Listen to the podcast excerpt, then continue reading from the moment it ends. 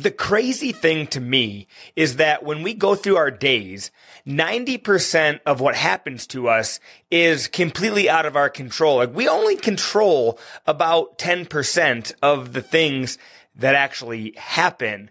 And there's one thing that we definitely control, but that one thing is leaving so many people not reaching their health and fitness goals. Let's dive into today's episode and talk about that one thing.